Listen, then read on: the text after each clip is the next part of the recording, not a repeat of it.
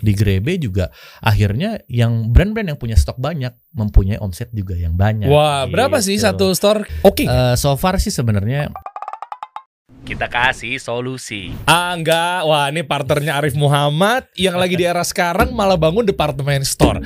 Bro, matahari aja tutup. Hah? Giant juga tutup kan? Eh, ada beberapa yang eh sekarang udah tutup ya bener.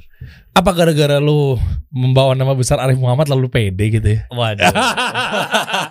Tapi gini guys, maksudnya eh, departemen store yang dia jalanin, nih lah kita lihat ya. Coba coba coba coba. Grebe. Nah ini, ya kan? Kan kemarin juga sempat bareng sama Prep Studio campaign yang Vespa ya. yes, yang Vespa betul. Yang Titik main- terakhirnya tuh di Grebe. Titik terakhirnya di Grebe kan? Yes, betul. Di Lipo Mall. Lipo Mall Puri. Puri. Ya, Ya kan? Eh, kan itu ada kayak games apa segala macam kan? betul. Ada betul. beberapa stage gitu Ah. sampai akhirnya tantangannya di situ lah gitu-gitu kan. Yes, yes. Nah, artinya kan kalau gue pelajarin di sini adalah eh, apa yang membedakan dengan lu malah bikin departemen store, tapi kalau lu bareng sama Arif sih kayaknya gue nggak mm, bakal menduga bahwa se-cheesy itu sih. Tanpa mengurangi rasa hormat buat para matahari departemen store apa segala macam, gue nggak bilang lo cheesy ya. Tapi eh, kurang worse kalau sekarang era online lah bikin-bikin begitu. Menurut versi ya, gue. ya, ya, Walaupun itu hanya sekedar distribution channel. Ya. Ya oke lah. Kita kita kita mulai dari dari mana dulu? Dari awal kali ya. Ya sebenarnya eh, kenapa gua bareng sama partner-partner gua bikin Grebe Hmm. itu sebenarnya eh, apa ya keresahan kita sih keresahan kita juga ngelihat departemen store departemen store atau retail retail offline yang pada umumnya itu udah jadi eh, apa ya ya banyak yang bangkrut terus Hmm. udah gitu monoton bro Oh oke. gitu-gitu aja maksudnya Oke. gitu-gitu aja jadi eh, menurut kita ada satu kata kunci yang harus ditambahkan di dalam retail store karena balik lagi manusia itu makhluk sosial kan Oke. nggak nggak akan lepas deh yang namanya offline uh, activity Dan experience. experience nah kata kuncinya experience itu sebenarnya Oh, Gitu. iya iya iya. Oke, gue tahu tuh ada kubu yang online, ada Yes. kubu yang lu kalau mau beli barang harus megang. betul karena balik lagi sebenarnya eh, dunia offline sama dunia online itu bukannya saling beran- berantem bukannya saling eh, apa namanya sikut-sikutan atau wah gua bangkrut gara-gara online store atau eh, ada o- apa on- online apa offline store udah udah udah udah ketinggalan zaman atau gimana padahal sebenarnya enggak kalau lu beli online sebenarnya kan kayak eh, banyak yang hal yang lu nggak bisa dapetin di online Hmm. contoh beli minyak wangi emang bisa dicium di online Oh iya, Ya iya, kan? Oke. beli baju kayak beli baju misalnya gitu kan setiap brand kan cuttingannya beda-beda Hmm. pada kenyataannya eh, kita beli online ka- kayak kita beli kucing dalam karung Ya, Hmm, kayak oh, oke. fittingnya beda Eh, sekarang kan eh, kalau zaman dulu tuh suka ada meme meme gitu kan kayak Mhm. Ekspektasi sama realita tuh pas beli kan beda, banget Beda, beda. kan Oke, Nah, oke. sebenarnya gunanya untuk itu jadi sebelum lu beli online eh, ya lu cobain dulu aja secara offline makanya sebenarnya Grebe itu ada singkatannya namanya sebenarnya Grab apa? Singkatan. Grab ambil and E experience Grab E sebenarnya jadi kita kita bikin secara simpel ada Grebe Oh, gitu. oke oke. Tapi gini, Bro, Ya, kan ya. bisa dibantah juga mengenai oke parfum. Ya. Tapi lihat nyatanya parfum-parfum lokal kita tuh kenceng banget. iya Dan itu kalau gue perhatikan Iya. dia distribution channelnya online. Iya. Dan ada pembelinya. Iya. Gimana itu? ya sebenarnya balik lagi gini Hmm. Eh, online itu mungkin dia sudah sudah eh, apa ya sudah lama eh, bikin eh, branding dan segala macam tapi balik lagi mungkin berdasarkan experience orang eh, review-review dan segala macam bagus juga Hmm. Oke. Banyak juga yang eh, brand-brand parfum offline apa on eh, yang jualan di online akhirnya dia buka bazar buka pameran-pameran gitu Oh, Oke, untuk oke. orang bisa megang bisa cium oh enak ya wangi ya kayak Dan gitu, itu gitu. marketnya masih ada. masih ada sampai sekarang Oh. jadi jadi kayak eh, gua ngelihat di bazar-bazar atau di eh, event-event itu banyak banget yang brand-brand terkenal Hmm. buka juga di situ, buka offline. Oh, Eh, iya. istilahnya secara secara eh, experience biar dapat nih orang oh tahu oh iya kayak gini ya wanginya dan segala macam. Akhirnya makin yakin lagi. gitu. Iya sih nggak bisa dipungkirin juga ternyata works dan proven terbukti Ya. bahwa brand-brand besar pun yang mindsetnya mungkin dari offline dia pindah ke online Ya. atau brand-brand baru deh kalau ke brand-brand besar yang zaman dulu mungkin bukan menjadi tolak ukur utama ya Ya. Walaupun iya tapi Yes. bukan menjadi utama banget kenapa karena kalau biasanya mindsetnya adalah oh ini kan brand zaman dulu offline wajar lah dia memenuhi bazar gitu kan. Iya, Karena memang mindsetnya masih pola konvensional iya. yang mana harus ada store-nya dan Iya. lain-lainnya. Iya. Ya nggak ku- nggak keukur, nggak fair. Ah, Tapi kalau kita lihat dari brand-brand sekarang, nyatanya yang memang mindsetnya adalah onlineable, Iya. ibaratnya. Tapi toh nyatanya juga mereka hadir juga di bazar ya. Ya itu dia makanya sebenarnya malah Hmm. ada beberapa eh, brand eh, lokal eh, apa namanya yang sudah besar di online Hmm. akhirnya juga buka offline store juga sebenarnya Karena- banyak beberapa karena balik lagi Ah. butuh banget yang tadi kata kuncinya lah experience Wow. gitu Wow. Tapi kalau lihat dari sekarang, Ah. Pak ada metaverse. Iya. Ada yang lain-lain. ngomongin metaverse nih. Loh, enggak dong. Iya, Maksudnya iya, kita harus iya, clear iya, ada iya, marketnya Iya, dan mereka-mereka yang mempercayai bahwa yang mana masa depan tuh akan hadir di virtual gitu loh, betul online gitu loh. Hmm. Nah itu eh, mungkin belum waktunya kali, bukan gue nyumpain ya, iya tapi belum waktunya kegerus kali bro. sebenarnya balik lagi eh apa ya metaverse itu di Indonesia khususnya gitu ya kayaknya belum ke sana deh. Maksudnya eh, Hmm. akan ke sana tapi belum ke sana. Tapi maksudnya balik lagi kan kita bisnis bisnis eh, Grebe sendiri itu kan O2O ya online to offline. Jadi sebenarnya kolaborasi sih mengcombine antara online sama, eh, sama offline jadi kan metaverse juga sebenarnya balik lagi bukan secara murni dia online, tapi kan tetap aja dia butuh sesuatu yang eh, bisa bisa dibilang tuh offline-nya atau ya megang-megang cobain dan segala macam gitu-gitu Hmm. sebenarnya. Oke, gue mau bahas lebih lanjut, tapi sebelumnya gue pengen tahu dulu ya. Ya, ya. Lo nih apa sih kok followersnya banyak semua? Store-storenya dan bahaya dia punya Ah. beberapa unit usaha loh guys. Gue harus kepo dan korek-korek lebih dalam nih. Ah, Yuk bareng-bareng setuju teman-teman nih. Ah. Coba lihat Instagram lu deh. Waduh. Coba coba coba. Ini angga nih angga nih. Ah, coba lihat. Tuh Grebe official Jakarta Sneaker Day. Oh Hmm. bareng sama Aditya Loji ya. Eh, ya, bener gak ya Aditya Logi itu eh, apa namanya eh, partner gue juga lah di Jakarta Sneaker Day kita bareng-bareng Hmm. eh, dari awal Om Adit tuh bantuin bantuin Jakarta Sneak- Sneaker Day di di Wah. di, di tahun-tahun awal sampai sekarang pun kita masih bareng-barengan. Wih, branding anda sekarang Aditya Loji bukannya Aditya Be Mine. Iya. Bet, ah zaman zaman radio lo. Teman lama gue tuh. Gua gua pertama kali ketemu Om Adit, gua nggak tahu ternyata dia yang nyanyi Bima ini tuh. Iya kan? gua- Iya, dulu tuh legend tuh. Gila legend banget.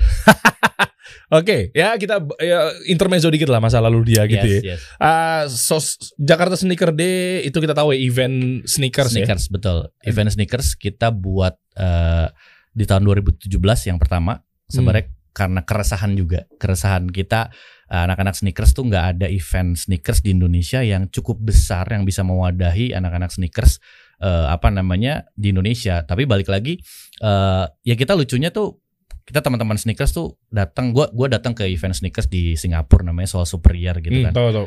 eh, di tahun 2016 waktu itu sebelum kita bikin Jakarta Sneaker Day. Tapi memang udah udah ada inisial untuk bikin Jakarta Sneaker Day tapi kita mau survei dulu ceritanya. Oke. ke Singapura. Pas kita datang ke Singapura mungkin 50 persennya orang Indonesia bro Lah, kenapa ya makanya kan lo nggak bikin sendiri kan? nah itu dia balik lagi Eh. kenapa nggak kita bikin sendiri di di Indonesia akhirnya makanya kita bareng teman-teman bareng partner gua sama uh, Invia juga kalau teman Hmm. tahu teman Invia apa Dagelan dan segala macam Om Haji Om Andre terus juga eh, apa namanya sama tim dari Lumina itu juga eh, apa namanya bareng sama Jakarta apa di Jakarta Sneaker Day lah kayak gitu Jejo, Jejo. Jejo beda Beda ya? beda beda beda Dia punya event sendiri. event sendiri itu Urban Sneaker Society Oh Ah, ya, ya. gue betul. pikir lo sama-sama tuh. dulunya kita ya Jejo Oh. bantuin lah Berantem kan? Berantem. Enggak Oh, dong, enggak. jangan dong. Saya kan emang kita temen suka- Jo. kita Kita kan suka menggiring opini kan Aduh, orangnya. bahaya. Jadi nih. berantem pecah. Enggak, Oh. enggak, enggak, enggak. Enggak sama sekali. Sama Boim ada juga di sini. Boim, Leno. Boim Leno enggak. Eh dia juga anak-anak sneakers juga kan? Jadi sebenarnya Dia kayak Boim Leno, Hmm. Jejo dan teman-teman yang lain influencer sneakers gitu ya, ya Hmm. lifestyle sneakers. Ya di awal bantuin kita lah semuanya supporting dari sisi eh, apa namanya dari sisi medianya Oke. kayak gitu-gitu. Jadi bantuin booster karena teman-teman nggak bisa kita pungkiri kalau bikin event harus kita eh, apa namanya ajak lah teman-teman yang Ya. memang berhubungan sama influencer eh, di, Ya. di bidangnya gitu. Ya kolaboratif lah ya. Iya dong. Ada Sonte, Sonte itu kan kaca Kaca film. kaca film fenomenal yang bukan Arif Muhammad deh, bukan deh. Itu kaca filmnya ajaib loh guys. Iya, yang di Coba. rumahnya Arif kalau Aduh, tapi tahu. nyarinya susah lagi. Gimana caranya? Lo ada ada ada di postingan lo nggak? Eh, Di di Sonte ada nggak? Di Sonte ada. Eh Coba- sorry di kalau nggak nggak apa-apa dibuka di Arif Muhammad. Nyarinya di mana? Di yang apa eh, reelsnya terus agak ke bawahan dikit lah aja. Ada, cepat. Ada ada ada. cepet. Coba deh, coba deh, buka deh. Bukan yang itu dong, itu Arif Muhammad satu lagi, itu Aduh. Mama Betty. Iya. Gue tahu lagi. Eh, nggak gitu deh, kayaknya Arif deh. Kayaknya Arif Arif, deh. Arif. Anda gimana sih katanya Ya, ngefans itu, sama itu, Prime itu, itu. Studio, Aldan gimana Bu, sih? itu Ariel Noah bukan beda lagi dia Ariel Noah. Kok Ariel Tatum sih? Anda yang ah, astagfirullah. Arif Muhammad. Nah, Bukan gitu di yang dong. reels. Pak Arif Oh. izin ya. izin nih kita lihat kepoin Instagramnya. Hmm, Oke. Oke, terus terus terus, ke bawah. terus. Ide demen lah orang dapat exposure. Oh, iya. Ya, enggak. Rip. Coba kita lihat. Ya. Kaca film ajaib Sonte nih, guys. Set, set. Kacanya kan tadinya kan nggak kelihatan pemandangan, Nah. diklik. Ai, teknologi anak zaman sekarang. Ini nggak klik lagi nggak? Tutup lagi nggak? Iya. Tolong dong pakein pasangin di studio saya dong. Siap. Bener segera, deh. segera, Segera segera, ya. langsung. Karena gue kadang kalau di studio gue kan Ah. ini pemandangannya kan Jalan Raya Casablanca nih. ya, ya. Iya kan? Ah. Itu kan kalau matahari syuting siang-siang kayak gini nih Ah. eh, agak effort nih anak-anak Ah, eh, videografer Iya. gue nih. Hmm. Jadi ketika nembak matahari dari luar, Ah. itu tuh kalau kita syuting berjalan sampai sore itu Ah. kelihatan redupnya tuh. Yang di video Hmm. Dustin Tiffany teman-teman nyadar nggak? Oke. Iya kan? Nah, kayak Ya, gitu-gitu ya, ya. tuh. Jadi mungkin gue butuh softbox. Cocok. Cocok ya. Cocok langsung kita nanti, gas. nanti kita bahas ya. kita gas. Sama ruangan gue, sama rumah gue, sama rumah mertua gue. Oh, Enggak, enggak, banyak enggak. ya, banyak ya. Iya, iya, iya. Oke. Oke. Eh, Umbre, oh ya Umbre juga legend nih. Nah, jadi sebenarnya Jakarta Sneaker Day itu Hmm. ah, cikal bakal dari Umbre juga sebenarnya. Umbre kan Ini kan yang buat sepatu kita jadinya kayak ada daun talas ya kan? Yes benar. Jadi kan kayak waterproof spray gitu. Iya, anti air, tau nggak? air, Pernah tau nggak? benar. Iya coba deh diklik deh. Ada kok video pertamanya dilihat deh. Nih nanti kita kupas bareng-bareng ya guys. Gimana caranya eh pemuda ini kok bisa punya umur berapa loh? Sama kita. Oh iya tiga tiga. Tiga tiga. Nah kok bisa? Iya. Banyakan dia usahanya dibanding gue. Kan gue kesel. gue gue satu dua tiga paling satu dua lah yang fokus. Nih yang yang ini. Nah, ini, ini, ini, New Balance, New Balance. Yes. Ini Nah balance. ini bareng sama Adit nih. Coba klik klik ini Ya, New Balance. Tuh. Jadi dia bisa. Nah itu sama Adit. Iya bener. Sama Aditya Bimain. Eh Ini dia Aditologi. bi main lagi. Tuh dikasih set. Ini kita kolaborasi nih sama Adit. Black Oh. Diamond. Oke, disemprot kan? Yes, tuh disemprot. disemprot. Oke. Heeh. Wih, oke. Tuh gi- Nah, kan Nah, kan kayak gelindingnya daun talas kan? eh, iya lagi nggak jadi kalau dipakai buat becek-becekan hujan-hujanan aman ya. Aman insya Allah. Dan dia nggak ngerusak tekstur warna dan lain-lain. Sama ya? sekali enggak. Ah, oke. Gitu. Oke. Kita bahas mengenai departemen store dulu ya. Oh iya dong. Berarti kalau lu punya 5 unit usaha, 5 episode terlalu tampil di sini. Aduh. Oke, back back back. Grebe Grebe official. Oh, siap. Nah ini, eh kalau kita lihat dari store-nya deh, coba store dulu deh, store. Eh, kita lihat dari store-nya kan berarti banyak brand-brand UMKM Yes. lokal kita tuh hadir di departemen store lo yang katanya lo klaim bahwa departemen store gue berbeda dari yang lain, Iya. yaitu ada experience-nya. Iya. Di mana letak experience nanti kita bahas teman-teman ya. Yes. Apakah jangan-jangan kita mau beli baju basket terus harus nyobain atau mau beli sepatu basket terus harus nyobain main basket dulu? Iya. Udah gue bocorin tuh. Mana ada departemen store kok ada lapangan basketnya? Iya iya iya. Makanya lu punya campaign hashtag cobain dulu ya. Coba duluan. Ah coba duluan. Coba duluan. Waduh, orang-orang kayak gue gini nih yang coba duluan langsung kabur tuh kayak gue berarti cocok nih. Maksudnya kabur menuju kasih. Oh iya benar. Bayar dong. Langsung langsung langsung bayar. Iya, iya, oke oke. Kita mulai tahun berapa lu bangun? Kita bangun eh, Grebe ini 2020 Februari Maretnya. Ya nekat. ya nekat loh. Ya Maretnya pandemi kan? pandemi. Kalau gue sebutnya tuh negara api menyerang, Bro. Wah, bener. Kasus pertama di Depok kan tuh, iya bener yang pertama kalinya tuh. Itu lu nggak duga? Sama sekali nggak duga. Kita kan memang udah planning dari 2019 kan. 2019 kita udah eh, obrolan dan segala macam bareng sama partner-partner. Ya kita gongnya buka di Februari 2020. 02 02 2020 waktu itu tanggal ya tanggal oke Oke. lah kita ta- cari tanggal yang lumayan bagus gitu kan. Oke. Terus Satu bulan buka ya lumayan eh, apa namanya? eh, rame gitu kan. apa Eh, bisnis modelnya apa sih? Jadi lebih kepada brand ya lah ke departemen Oke, store. Jadi sebenarnya Grebe ini eh, kalau gua mau sebutin secara detail bahasanya zaman sekarang ini co-retail, Bro.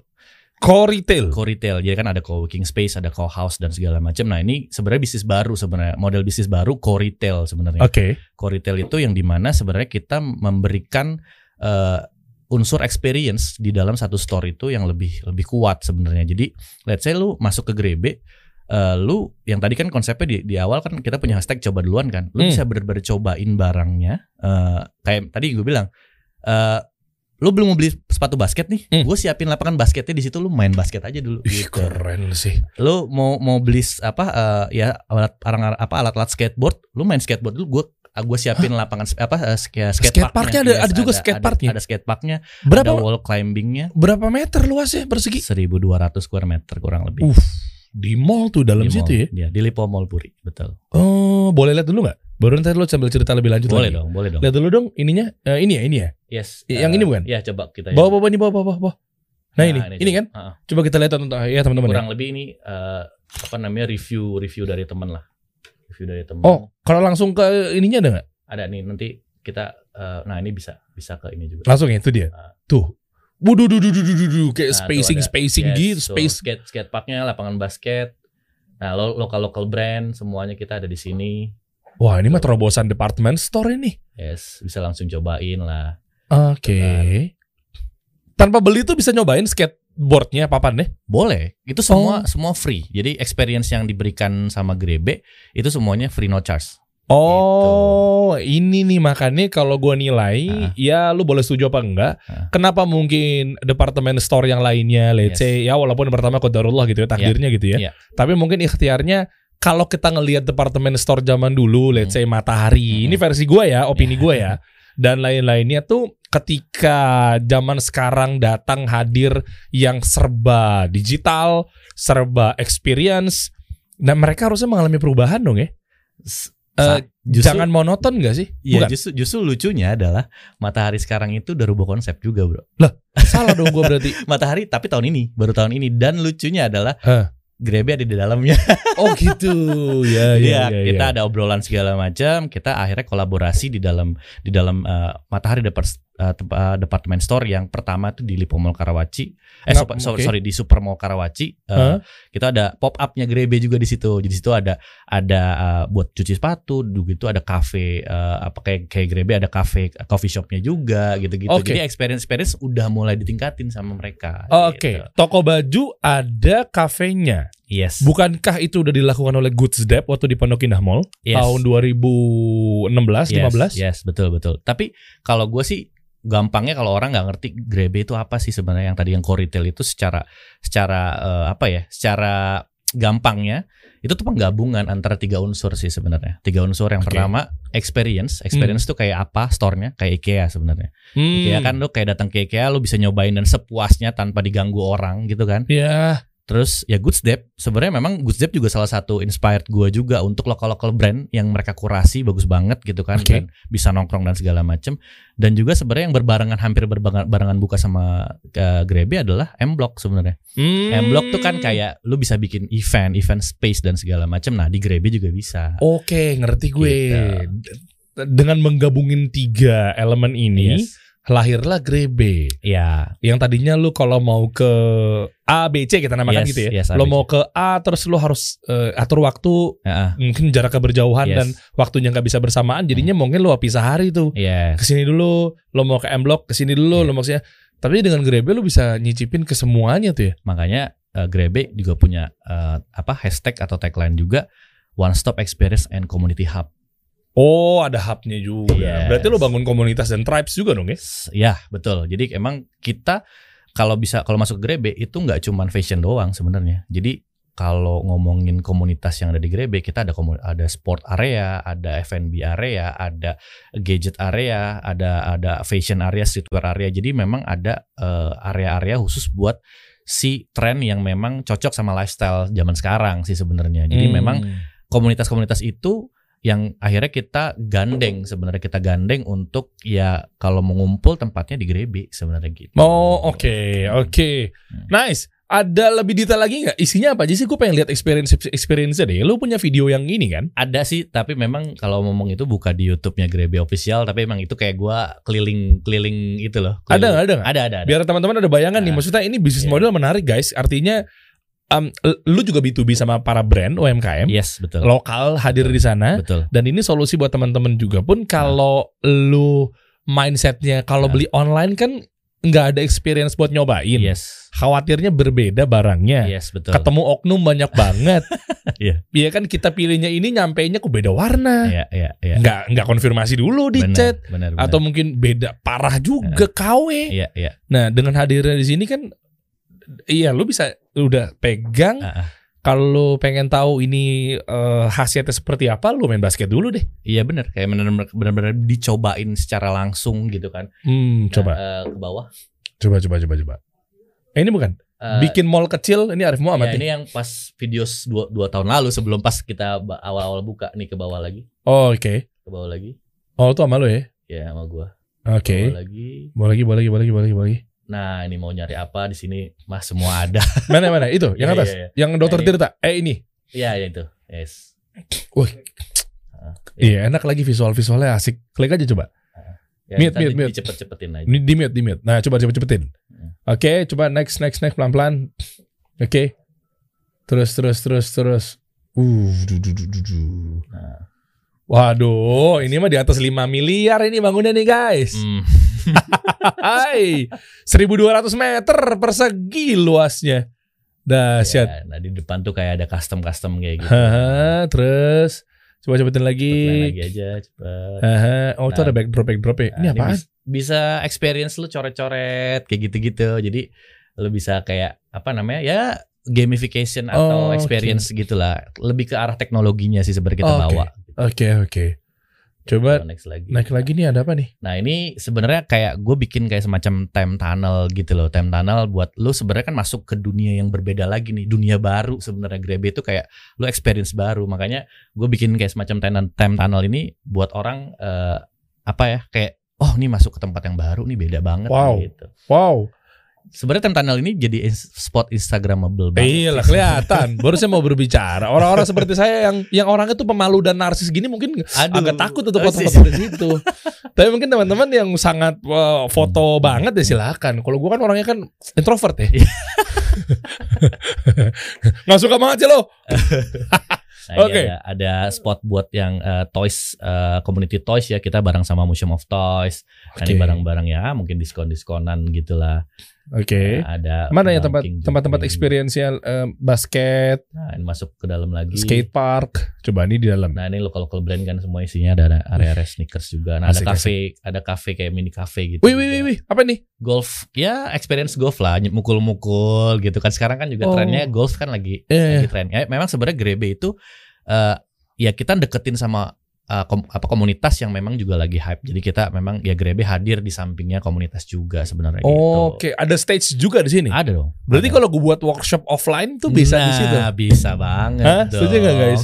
Sambil jalan-jalan, sambil Yes. kita pengen, eh, ngobrol-ngobrol mengenai Yes, yes, digital yes, yes. marketing Bener, misalnya, bener, bener. ya kan konten dan lain-lainnya gitu kan. Oh ini ada kafenya. Eh, ini co-working space. Oh ada co-working Jadi- space ya. Jadi bisa bisa apa namanya? Bisa ya lu kalau mau kerja, mau eh, presentasi, mau meeting dan segala macam, lu bisa pakai sebenarnya free juga dan lu bisa pakai kayak layarnya, lu mau presentasi dan Oh. segala macam bisa juga gitu. nggak crowded bro. Suaranya. Oh ini letaknya bukan yang di pertengahan Bukan. dan ke- keramaian. Bukan. Oh oke. Agak ke samping. Udah lo atur lah ya. Iya, iya betul. Oh makanya tadi kata Arif Muhammad bilangnya bikin mall kecil ya. Yes. Memang kalau Arif sebutin ini kayak mini mallnya dia, mall di dalam mall. Sebenarnya ini kan di dalam mall tapi kayak Oke. mall lagi jadi Oh oke oke. Ada cupang Mall. juga, Tamiya kayak gitu. Gue banget ya Tamiya deh. Nah, skate area nih, Oh, skate iya. parknya gitu. Ya mau main, mau main silahkan. Gratis. Gratis, Lah. gratis. Lu masuknya ini kan nggak bayar kan? Enggak, enggak bayar. Nih gue cuma mau nyamain Ah. persepsi aja nih guys. Iya, enggak bayar. Mm, Lu lu pengunjung nggak beli pun lu keluar lagi nggak masalah. Enggak apa-apa, karena memang gue tujuannya emang buat tempat nongkrong aja sebenarnya. Oh, mau main-main oke. kayak gitu-gitu. Oke tempat eh, oke ini track Tamiya. Nah, Tadi ada skate parknya. Nah, terus ada wall climbing tuh di Mana? sana. Itu kanan. Ada brandnya. Ada bareng sama Iger kita. Oh, Yes. untuk nyobain eh, kekuatan Kekua- sepatunya, ya, gitu-gitu. fleksibilitas Yes. mungkin eh, solnya, Solnya. diinjek di wall climbing ya. Mm-mm, bener.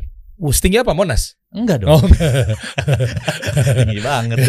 ya kan saya bukan Tabayun. Oh, iya. Kira namanya Monas tembus.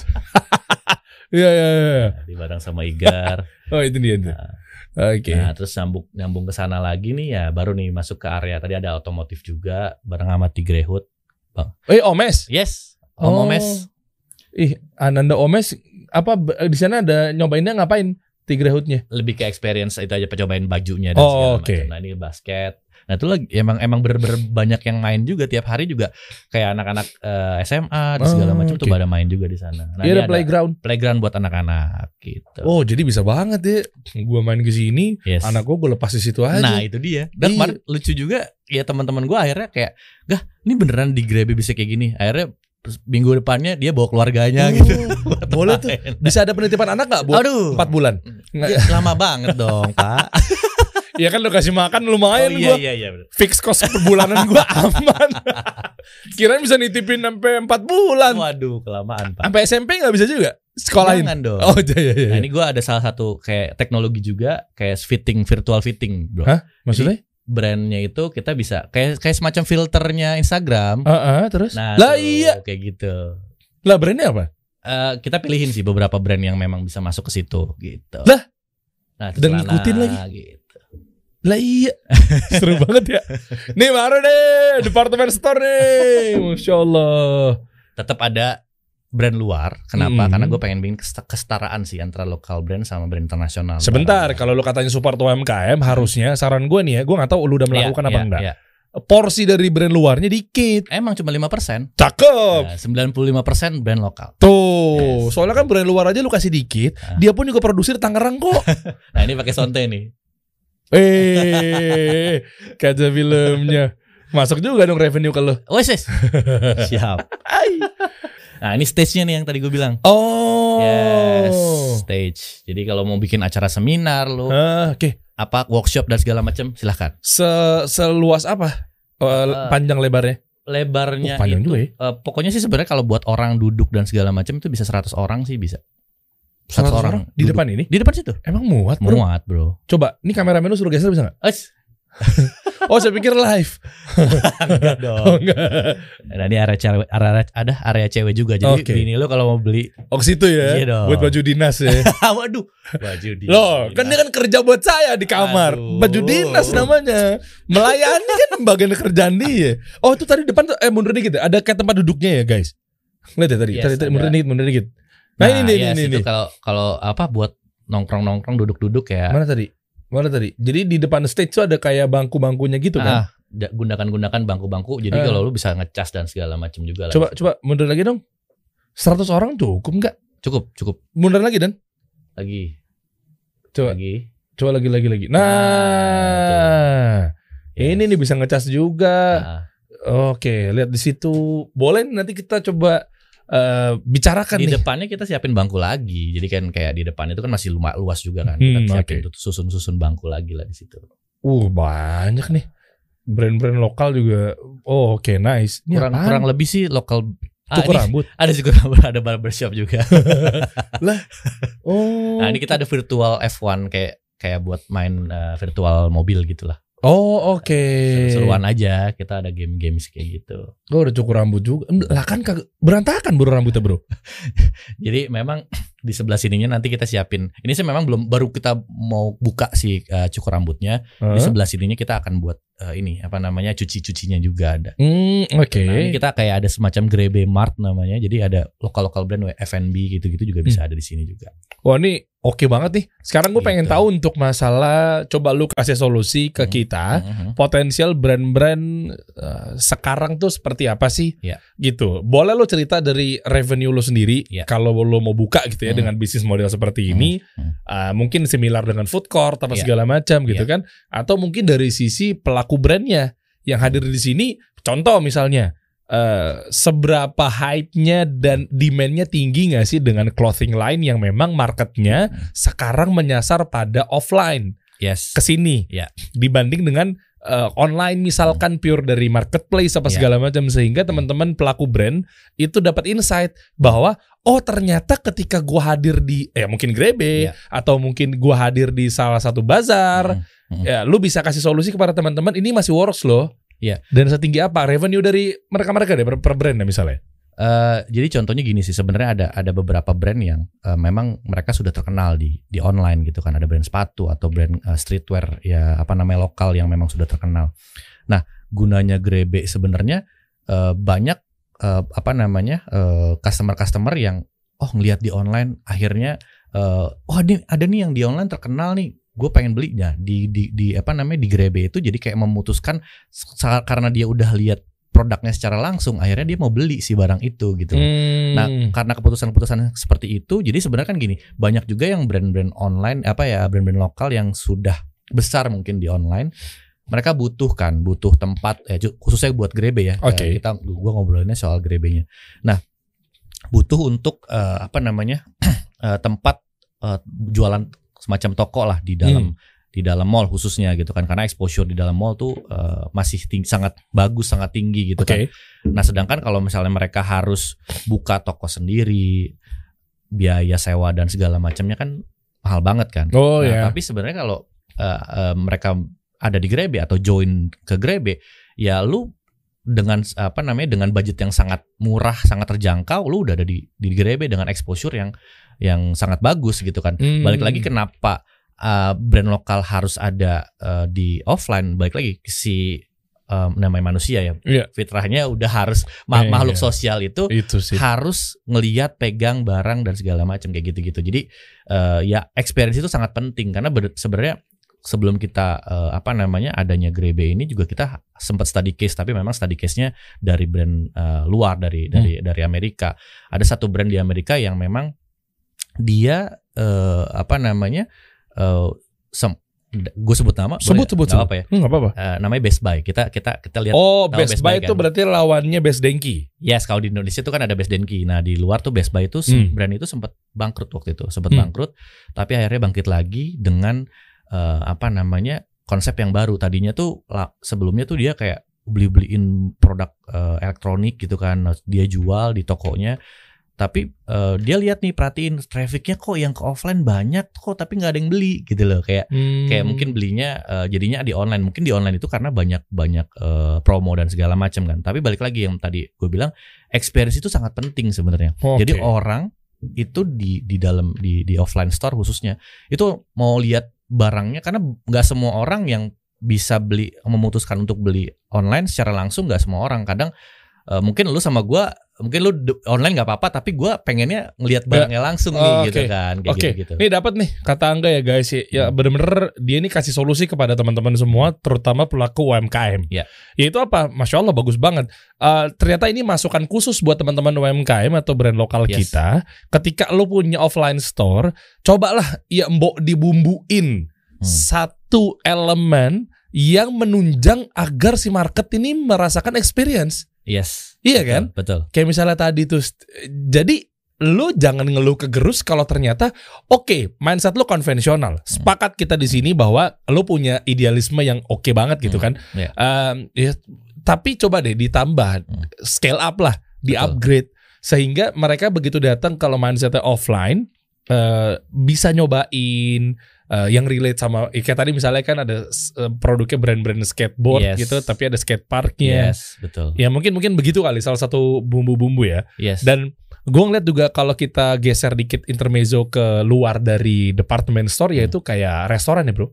yes Restoran kan juga kan kadang kalau lihat dari sekarang fenomenal GoFood, GrabFood, ShopeeFood dan lain-lainnya eh, ternyata banyak juga kok di mall-mall yang masih rame datang banget Rame banget. masih datang kayak karena gitu. makhluk sosial lagi ba- balik lagi orang pengen lihat yes nih yes khawatir enggak semua ya, Nah. tapi takutnya bener nggak nih yang datang Hmm, nih bahannya kayak gini nggak nih, Yes. bentuknya kayak gini nggak yes. nih. Apalagi belum lagi ketemu oknum-oknum yang ternyata foto produknya menipu sama eh, aslinya. Iya. Kok kok di foto gede banget, pas Iya. datang kok kecil banget yes, sih. benar-benar. Tapi memang nggak bisa dipungkiri bisnis online itu kan memang naik banget, bro. Iya. Maksudnya kayak eh, bertumbuh sangat pesat lah. eh, mungkin juga gue penonton kasih solusi Masya setia gitu kan. Masa Ada sih? pembicara-pembicara sebelumnya kan ngomongin soal e-commerce yang berlipat-lipat ganda di 2025 nanti. Nah, gitu itu kan. itu musuh lu gak sih? enggak juga, sangat sangat enggak. Justru sebenarnya Oke. kayak eh, mereka mau nggak mau masih butuh offline store karena balik, lagi justru ke depannya ini eh, bisnis core retail atau gue sebutnya O2O bisnis itu Hmm. sangat sangat dilihat karena kalau di di US tuh di Amerika gitu bisnis seperti ini sudah sangat ma- apa apa berjalan sudah eh, maju banget. Hmm. Contoh Amazon bikin retail, Alibaba bikin retail juga. Jadi Hmm. kalau mereka full men- menurut mereka full online itu eh, apa namanya eh, udahlah bisnis online yang paling menjanjikan ngapain dia buka off- offline store a- Oke. a- apa sih Amazon itu dan Hmm. Alibaba itu buka eh, retail store juga karena balik lagi orang tetap butuh eh, apa namanya eh, ya offline store itu Ya. dan dan ketemu orang experience dan segala macam itu butuh banget Oke, oke, gue nambahin ya. Gue dari Hmm. sudut pandang si pelaku UMKM ya. Ya. Si pengusahanya kenapa dia ada dan merealisasikan offline store. Ya. Dari segi ya teh, gue dari dua arah nih ya. Ya. Bisa jadi mungkin lo tambahin ya atau koreksi Hmm, kalau gue hmm, salah. hmm, hmm. Yang pertama adalah kalau selaku mindset dari si pengusaha Hmm. dihadirkan atau bikin offline store itu karena melayani eh, tipe-tipe market yang memang makhluk sosial yang harus butuh experience. Ya. Mereka megang barangnya, Hmm, hmm. tidak beli kucing dalam karung, Hmm. khawatir tertipu sama oknum, barangnya KW, Iya. berbeda barangnya nyampe Iya. ke rumah. Iya. Nah, itu dari sisi market. Iya. Kalau dari sisi behavior si pengusahanya, Hmm. gua ngelihat bahwa teman-teman gua pebisnis-pebisnis kenapa harus ada offline store-nya karena proven, Bro. Hmm. Kebayang nggak? Iya. Proven. Oke, nice. Artinya ada offline-nya. Ya, betul. Dan yang kedua ketika mindset pebisnis lagi-lagi mungkin dia mau growth Hmm. lebih tinggi lagi scale up Hmm. atau mungkin mau ngegedein lagi dan Hmm. kerjasama. Hmm. Oh begitu butuh investor, Ya. funding. Ya. Oh ada bisnisnya ternyata. Yes. Ya, Contoh ya, juga ya, ya. nih karena gue demen sama sneakers uh, brand luar itu Nike sebutnya ya.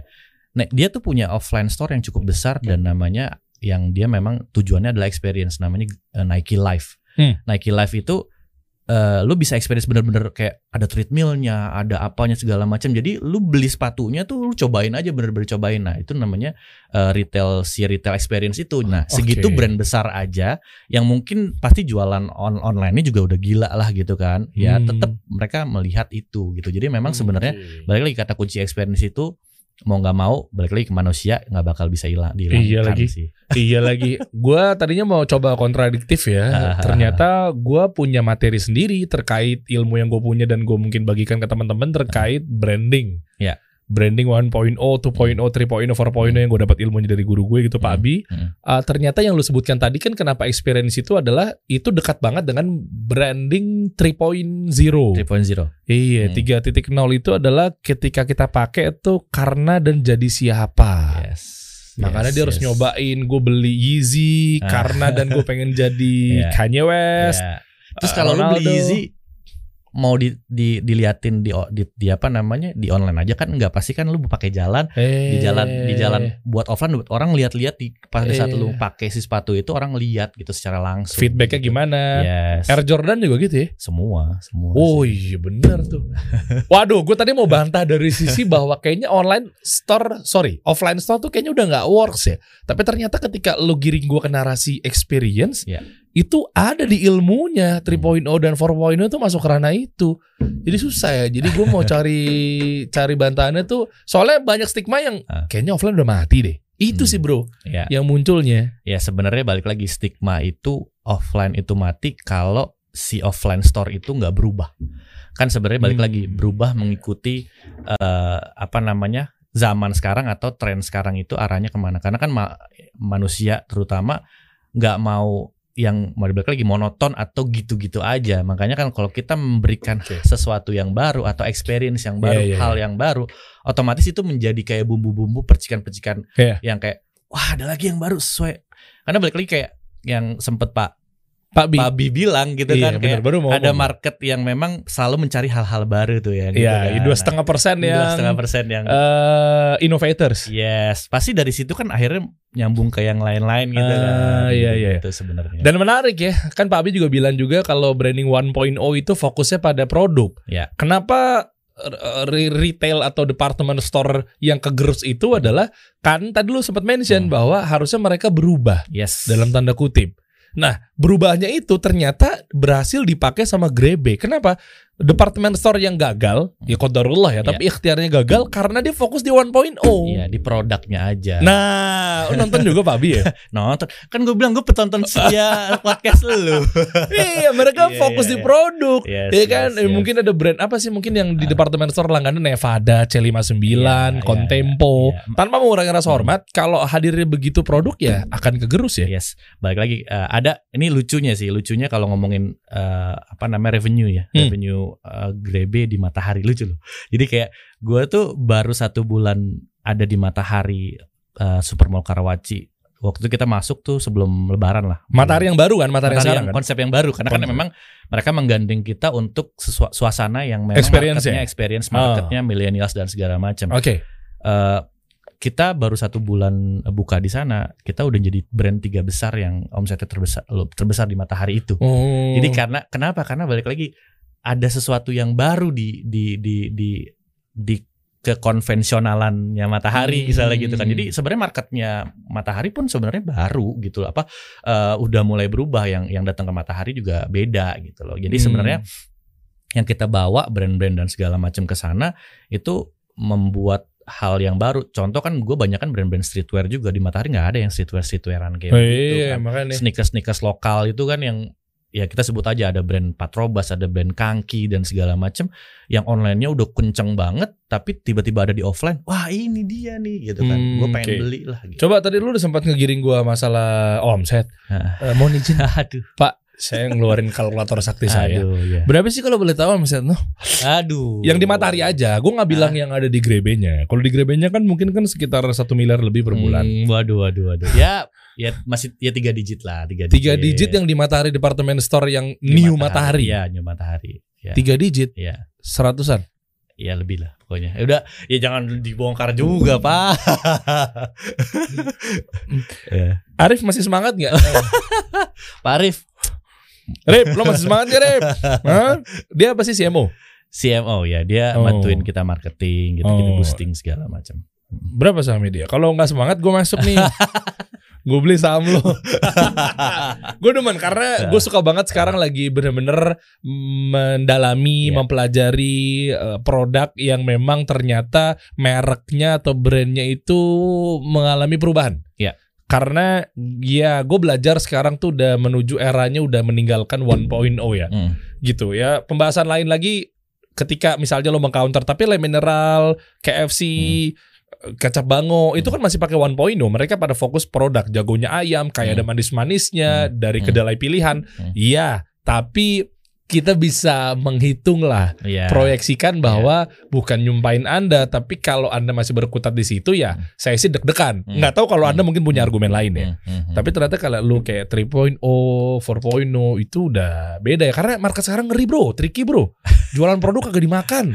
Iya gak sih? Iya, benar, Baju kami adalah baju terbaik dari Hmm. kain pilihan, kualitas. Iya, kan kata Babi kan kalau eh, produk itu harus eh, mereka membeli itu lu jadi siapa? Eh, ya kan kalau beli itu lu jadi keren nggak atau jadi Eh. masuk ke komunitas itu nggak tuh gitu Yoi. kan, gitu, gitu kan Ngeri. jadi kan emang emang kalau gue sendiri juga eh, kadang gue apa namanya eh, berusaha untuk ya karena memang untung untungnya tuh gue di Jakarta Sneaker Day karena karena gue demen sama sneakers jadinya gue sama komunitas itu eh, apa namanya ya bisa oh ya saya masih angga anak sneakers juga nih makanya di situ tuh kayak ya buat pembuktian juga sih Ih. sebenarnya gitu Anda udah mengalai saya. Saya masih masih fokus di 2.0.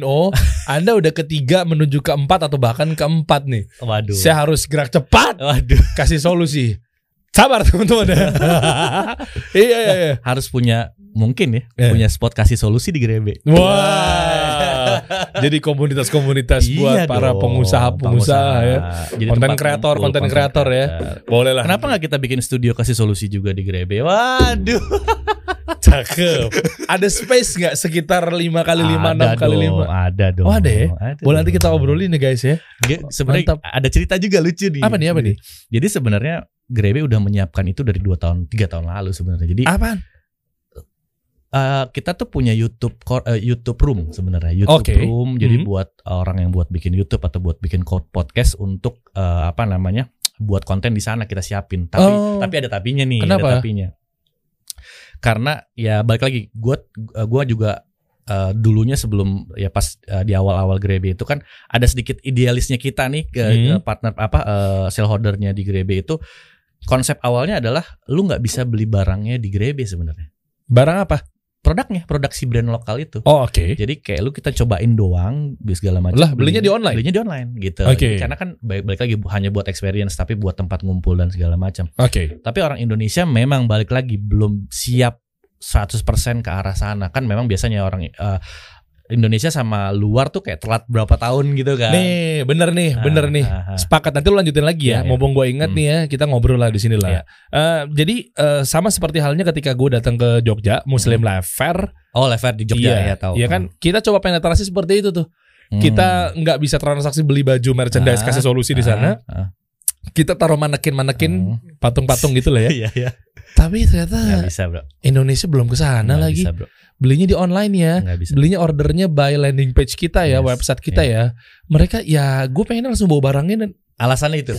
Gue pengen bawa barangnya. Padahal juga nggak dipakai juga langsung juga. Tapi kayak Iya. pengen bawa tentengan. Kayak keren Tuh, aja tuh, bawa tentengan tuh, tuh, gitu loh. Jadi akhirnya si YouTube Room itu kita jadiin gudang dulu bro. Jadi gudang stok. Nih. karena kita kan mau mau dapat uh, omset revenue juga bro. Kan nggak bisa lah kalau misalnya nggak jualan kan. Oh, Oke. soalnya selama selama berapa satu bulan yang pas buka itu kita bikin kayak begitu eh ya tapi sebenarnya model bisnis kita sebenarnya bukan itu awalnya tapi akhirnya kita mencoba untuk membantu teman-teman UMKM buat bisa jualan juga akhirnya Mm-mm. kita ya udah bawain stok deh ke sini biar lu juga bisa jualan juga di sini Hmm, gitu. iya belum belum lah. Eh penetrasi ke market Indonesia mungkin pelan-pelan kali ya. pelan-pelan harus harus ya biasalah kayak nggak bisa Ya produk. Ya Hmm. betul. Em, mereka masih orientasinya produk. betul Ya kan. Nah betul. kita mau coba pindahin ke 2.0. Heeh. Meskipun mereka sadar bahwa kalau lu gua kasih makan slogan atau tagline ini kualitas nomor satu terbaik di dunia, bahan pilihan apa segala macam, sebetulnya lu juga nggak makan. Maksudnya nggak makan iya barangnya nggak- kan? iya betul nggak nyikat gitu Iya, loh. betul, betul. Eh, lu pasti kalau gua giring ke 2.0 mungkin minimal masuk ke Hmm. Dalam eh, benaknya lu gitu kan kayak Scott Emotion jualan Yes. dia nggak bilang bahwa ini adalah minyak ikan terbaik tapi Iya. bilangnya adalah bajuku dulu tak begini Yes, hingga yes. kini tak cukup lagi Iya. akhirnya dilihat adalah keresahan dari customernya Hmm. dia ngambil barang Hmm. jadi lebih tinggi sekarang di sekolahnya nggak diketawain teman-temannya apa segala Iya. macam kalau dia pendek nah itulah kan customer ya tapi nyatanya mereka juga masih ada di 1.0 yang butuh pegang produknya ya Iya sebenarnya one point one point oh eh, gimana? ya, Bukan bukan benar-benar one point oh juga sih sebenarnya. Hmm. Karena kan kita memberikan hal yang baru kan. Tapi Iya. orang Indonesia itu ya ada sih yang mau juga ada, tapi kebanyakan belum sampai situ aja sih sebenarnya. Hmm, oke. Ya kita harus benar-benar pelan-pelan eh, ngegiring arahnya pelan-pelan ke sana gitu. Ya sama aja kayak UMKM juga. Sebenarnya adanya Grebe eh apa namanya? Ya mungkin orang belum tahu benefitnya seperti apa, tapi Hmm. kebanyakan juga sekarang udah pada tahu gitu. Walaupun memang sekarang secara secara eh, database-nya Grebe juga UMKM UMKM yang mau masuk ke dalam Grebe juga banyak sekarang Hmm. gitu. Revenue mereka masing-masing dari satu booth berapa yang paling lo nggak beneran biar termotivasi. Jangan-jangan lu masih Iya. buka booth juga nggak buat tenan buat mereka? Eh, Full. Eh, jadi gini, sekarang sekarang sih dibilang full enggak juga. Kalau misalnya memang teman-teman mau masuk ke Grebe silahkan. Kita tinggal bisa ya nanti eh, apa namanya eh, bisa bisa ada kan Grebe nih websitenya Grebe di Ah, situ. coba. Nah, ya, Ah, buka dong. Bukan dong, boleh dong grebe.id. Ah. Oke. Eh, follow. Oke. Dalamnya apa isinya, Bro? Di sini lu bisa buka eh, apa namanya? Eh, Ini anak-anak ini anak-anak agensi kekinian nih, gitu dan desainnya. Ini graphic designer dia nih. Begitu. ya coba Jangan pakai time news roman mau skripsi lo. coba about us. Nih. Oh. bawah bawah nah ini bisa submit brand kalian ke ke sini Ah, oke. jadi lu bisa submit brandnya nanti kita kurasi jadi memang sih sebenarnya kita eh nggak kita kurasi kenapa Uh-huh. karena gue pengennya orang yang customer yang datang ke Grebe ya mendapatkan produk yang terbaik juga karena balik lagi UMKM kan banyak jenisnya ya Hmm. memang eh, banyak sih yang submit ke Grebe tapi nggak semuanya bisa kita masukin ke dalam Grebe Oh, lu masih kurasi dulu ya. kurasi pasti karena adalah standar-standar yang harusnya nih kan suka pernah ya dibahas kayak eh, UMKM kan juga banyak jenisnya kan, banyak Iya. jenisnya yang memang UMKM banget sama UKM dan mungkin yang ada yang lebih di atasnya lagi. Tapi UMKM itu kan eh, yang mungkin yang di bawah bukan urus bukan bukan maksudnya bukan bukan urusannya kita juga maksudnya mungkin dari pemerintah udah bisa bisa men apa ya bisa mendidiknya supaya bisa lebih Oh iya eh, betul. ini lagi Iya lah betul. Eh, Cara UMKM naik kelas ya. ya secara brandingnya mungkin Iya iya iya. kayak iya. lu harusnya Instagram lu tuh harusnya kayak gimana Iya, produk fotonya harusnya yang bener kayak gimana kalau misalnya kita kita nggak kurasi takutnya eh, yang jualan keripik tanpa brand masuk kan nggak enak juga Wah, gitu. ini menarik nih. Makanya Pak Anies Baswedan itu semoga Allah jaga beliau gitu ya. Mm. Itu kan bikin jakpreneur kan di ah ya kayak itu gitu, bagus gitu. terobosannya karena beliau-beliau ini atau Pak Jokowi apa segala Ah. macam ini melek banget. Ternyata Yes. UMKM juga bisa mendorong ekonomi negara gitu kan. Nah, tapi gimana caranya mereka scale up Mm-mm, biar lebih dahsyat lagi tuh. betul betul Nah, ini ini. Wah, Masya Allah. Oke, berarti teman-teman bisa ya. Kalau kalau C59 dan Contempo Nevada. Kenapa sih Anda ketawa? lah, kalau mau masuk boleh nggak? Eh, boleh boleh Hmm. banget kayak teman-teman juga ada kok kayak eh, Coconut Island gitu-gitu kan itu udah lama banget tuh Heeh. salt and pepper gitu-gitu juga kan Oh, Iya, dia- apa satu lagi satu lagi? Aduh, hammer gitu, Menzone. Menzone ya gitu-gitu Masuk gak tuh? Mau masuk silakan nggak Oh, masalah oke. gitu nggak masalah karena ya teman-teman kayak Salt and Pepper Coconut Island juga masuk kok di dalam GBB ada juga Oh, Vido Dido masuk nggak? Vido ya. Dido. Jauh banget Pak.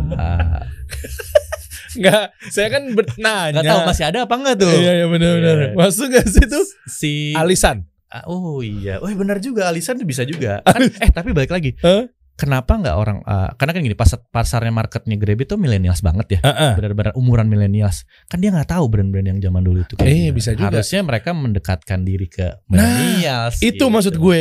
Bisa jadi mungkin eh, tanpa mau orang ngerasa hormat kayak misalnya mereka, mereka Hmm. juga eh, siapa tahu mereka mau scale up tapi nggak tahu wadahnya di mana. Siapa tahu produk-produknya yang mungkin kita sekarang udah itu taunya unpredictable. iya Boom. iya iya betul betul Iya kan? benar Kita nggak tahu tuh. Taunya misalnya apa nama brand-brandnya yang di di departemen store tuh biasanya di Matahari tuh. Ya kan kayak yang kalau tadi sebut kayak Nevada, Nevada kan. gitu. Ya, Ya gitu kan siapa tahu sekarang udah jadi beast. Kita nggak tahu kan. ya. Bisa masih ada join di sini bisa masih ada eh, slot ya. masih masih masih masih bisa ya. Hmm. Tapi balik lagi nggak kita akan kurasi ya. Jadi nggak Ya, bisa ya. apa namanya nggak bisa semuanya lah. Karena Hmm. ya dari mulai tempat dan segala macamnya juga kita eh, sekarang udah udah ya udah di- bisa dibilang udah hampir full sih sebenarnya. Dari- Oh. dari yang sebenarnya dari dari waktu pas pertama kali kita buka itu nggak pernah kosong kayak waktu itu sempat kita pas eh, apa namanya pas pa- awal-awal pandemi kita buka lagi kita tuh bikin sempat bikin campaign namanya bangkit bersama bangkit bersama yang di mana tadinya kan sistemnya Grebe itu kan eh, dia sewa tempat nih jadi Hmm. tempat itu kayak per panel-panel gitu mereka buat branding bisa sewa tempat gitu kayak eh, dari da- daripada eh, istilahnya tuh kayak bikin bazar dan segala macam budgetnya juga cukup lumayan mahal atau bikin toko sendiri gitu kan ya dengan adanya Grebe dengan budget yang terjangkau lu bisa dapet eh, Wah. exposure gitu kan di sana nah tapi balik lagi kita kasih free free apa namanya free space gitu Haha. yang sapit lumayan banyak sekitar 1500 UMKM tuh waktu itu pas lagi Wow. campaign tapi balik lagi kita kurasi Haha. yang lolos kurasi sekitar 350-an brand gitu kan. Ya sam- masih masih berjalan juga ada yang mereka eh, UMKM tuh kelemahannya banyak banyak eh, banyak banyak ini sih, banyak problem yang harusnya kita bisa bantuin juga. Apa tuh? Kayak misalnya contoh dia nggak konsin- konsistensi stok itu Waduh susah Hmm, banget gitu kan iya, buat iya, stok iya. baru dan eh, banyaknya produk dan segala macam karena kalau udah offline itu kalau eh, apa namanya customer mau beli nggak ada sizing aja kan pengaruh misalnya Hmm. gitu-gitu kan sayang banget kalau misalnya stoknya banyak di Grebe juga akhirnya yang brand-brand yang punya stok banyak mempunyai omset juga yang banyak Wah, berapa sih Gitu. satu store Aduh, kira-kira? berapa mulu nih bro Saya nungguin jawabannya Aduh, buat aduh. memotivasi teman-teman Iya, yang iya, gabung ke sini. Oke. Eh, so far sih sebenarnya eh, per bulan eh, yang terbesar satu brand eh, yang nggak sebut brand siapa siapa pun Mhm. itu ya itu sempat sampai 200-an lah 200 juta Wow. sebulan Wow, wow, wow, wow. satu brand ya Tapi ya balik lagi, dia konsistensi dengan stok yang banyak, dia punya Hmm. activity yang bagus, punya produk juga yang bagus. Jadi semua mendukung, Bro. Oke, ini Oh, kesimpulannya yang gue dapat dari Grebe ternyata dia menjadi wadah juga ya. yes. Buat kami-kami market-market ini yang memang pengen nyobain langsung experience-nya dapat Hmm. dan buat teman-teman UMKM atau pemilik lokal brand juga ada wadah nih. Iya. Kan Grebe kita Grebe kasih solusi. Ya. Dia kasih solusi buat UMKM, kasih Eh. solusi buat customer. Ya, Ya kan, bener gitu. tuh. Iya cocok nih buat teman-teman yang mau naik kelas di sini nih. Cocok nih Iya. mungkin ngobrol sama Angga nih ya. Misalnya kayak brand Kasogi lo eh, masakin juga gak? Eh Kasugi jangan jangan salah, Kasugi tuh sekarang juga lagi Tuh kan. rebranding lagi loh. Iya. Iya. makanya. Brand-brand sneakers yang lama tuh, yang zaman-zaman dulu sekarang lagi rebranding lagi. Tuh versi Gitu, saya nih ya. iya, Kasogi kan kepanjangannya kalau sobek beli lagi. Nah artinya Iya, iya. kalau sobek kan beli lagi Iya, iya, maksudnya bener, Kasogi bener, gitu kan. bener. Menurut saya begitu. Jadi artinya kan dia cocok banget tuh nama iya, seperti iya, itu iya, tuh. iya. Namanya sangat call to action sekali. Waduh. CTA-nya dapat banget tuh. Yoi, keren keren. Ya, kita support lah buat brand-brand yang memang Ya. ternyata pengen naik kelas sekarang Betul. hadir di Grebe dong. Betul, betul, betul. Boleh lah. Nah, ini Siap. ada promo-promo menarik gak di sini nih? Ya sebenarnya balik lagi kita di Grebe yang tadinya harusnya sewa tempat, kita sesimpel sekarang udah gue bantuin juga lah bantuin Bagi hasil? Iya bagi hasil aja Bisa. bisa emang sekarang juga sistemnya karena pandemi gue ngerti banget Wah. ada punya orang punya budget untuk eh, bayar satu tempat dan segala macam tapi eh, buat mempermudah teman-teman lokal brand yang pengen punya eh, experience store atau store untuk bisa dikasih lihat sama customer lebih dekat Mhm. ya gue mempermudah itu dengan eh, apa konsinyasi lah ya konsinyasi sharing oke. revenue gitu gitulah Eh mau dong bro kalau ada lebih dong dan. Coba dong dan Eh Eh, dong merchandise kita dikasih solusi. oh bisa banget Kita tuh kan typografi gitu ya. Jadi brand-brand itu keresan-keresan para eh, freelancer, Ah, keren graphic designer. Jadi keren. mungkin dia tuh terima revisi berkali-kali, unlimited revision apa segala macam. Keresan-keresan itu bisa bisa hadir di sini dong nanti. tapi juga sebenarnya Grebe itu gue terinspired sama Nike Live tadi gue juga Mhm. punya campaign di tahun ini adalah Grebe Live Oh. Grebe Live itu adalah pop up-nya Grebe yang di mana kita akan keliling nih sebenarnya ke tempat-tempat yang lain-lain juga untuk membawa sebagian eh, besar eh, produk-produk atau experience-experience-nya eh, Grebe ke tempat yang lain gitu loh. Wih, Karena sebenarnya zaman dulu lagi lagi sebelum pandemi kita punya planning tuh Grebe itu di Jakarta aja ada lima ada lima tempat kayak Oke. misalnya di barat, selatan, timur, utara gitu tuh semua ada grebe-grebe karena eh, apa namanya masing-masing distrik tuh punya keunikan masing-masing sebenarnya gitu. Gitu-gitu tapi ya balik lagi karena pandemi yang apa namanya kita harus lebih wise lah ya ngeluarin Hmm. satu budget dan segala macam akhirnya kita untuk menjaga hubungan sama eh, mall-mall yang meminta kita ada di sana ya kita kita bikin pop-up pop-up lah ya, seperti itu. Nah, justru sebenarnya pop-up pop-up itu juga sangat bagus juga. Kita bikin pop-up, udah kita bikin pop-up di Asta waktu itu kita bikin Asta terus Asta gitu- SCBD ya. SCBD betul. Mhm. Dan di beberapa tempat yang lain em, apa namanya? Mereka mendapatkan revenue yang cukup cukup bagus sih brand-brand itu. Hmm, di Kokas nggak hadir loh di mall Kokas Waktu itu sempat nawarin ya, tapi kita masih kenapa? masih belum lah. Nanti kita tak Anda mesti cek dulu ya harganya nggak Iya. cocok ya. Ah, hmm. Gue coba mungkin langsung negoin gimana? oh gitu ya. Bisa ya. Atau enggak nanti kita kolaborasi di situ Hmm, Kokas. Iya kan kita bikin Benar, Grebe kasih solusi. Ya. Revenue-nya gue 90% lu 10%. Oh iya dong. Kita kasih solusi.